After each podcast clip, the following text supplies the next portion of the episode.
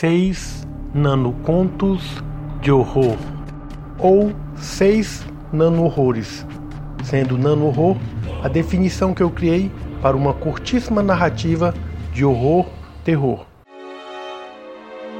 O Eviscerador.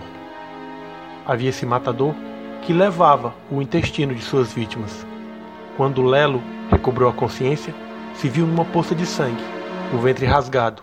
Então, lembrou do maníaco e temeu.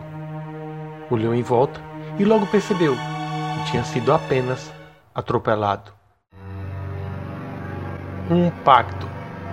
David fez um pacto com o demônio para ser um rockstar, mas acabou sendo apenas um músico assistente de banda de cantores sertanejos. Quando reclamou, o demônio apareceu e lhe disse que sua alma não valia muito. O Observador. Percebi que meu vizinho ficava horas me olhando. O tempo todo eu via sua face na janela, contemplando meu quintal. Depois percebi que seu rosto começou a mudar, tornando-se entumecido, horrível. Só fui entender quando veio a polícia recolher seu corpo e analisar a cena de crime. No necrotério.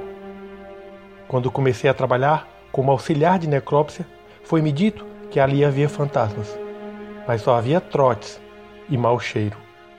Um dia, porém, vi um fantasma de verdade, e de novo, e de novo. Pelo menos, com o tempo, a gente acostuma, com o fedor apenas. Receita para invocar o coisa ruim. Ela leu: pela madrugada, faça um pentagrama no chão usando o sangue de um gato preto. Chame pelo diabo e aguarde. Mesmo que ele não apareça, não se preocupe, sua alma já está perdida. Dente por dente. Éder recordou que aos dez anos de idade, sem motivos, empurrou uma prima no poço da casa da avó. A garota se afogou e todos pensaram se tratar de um acidente.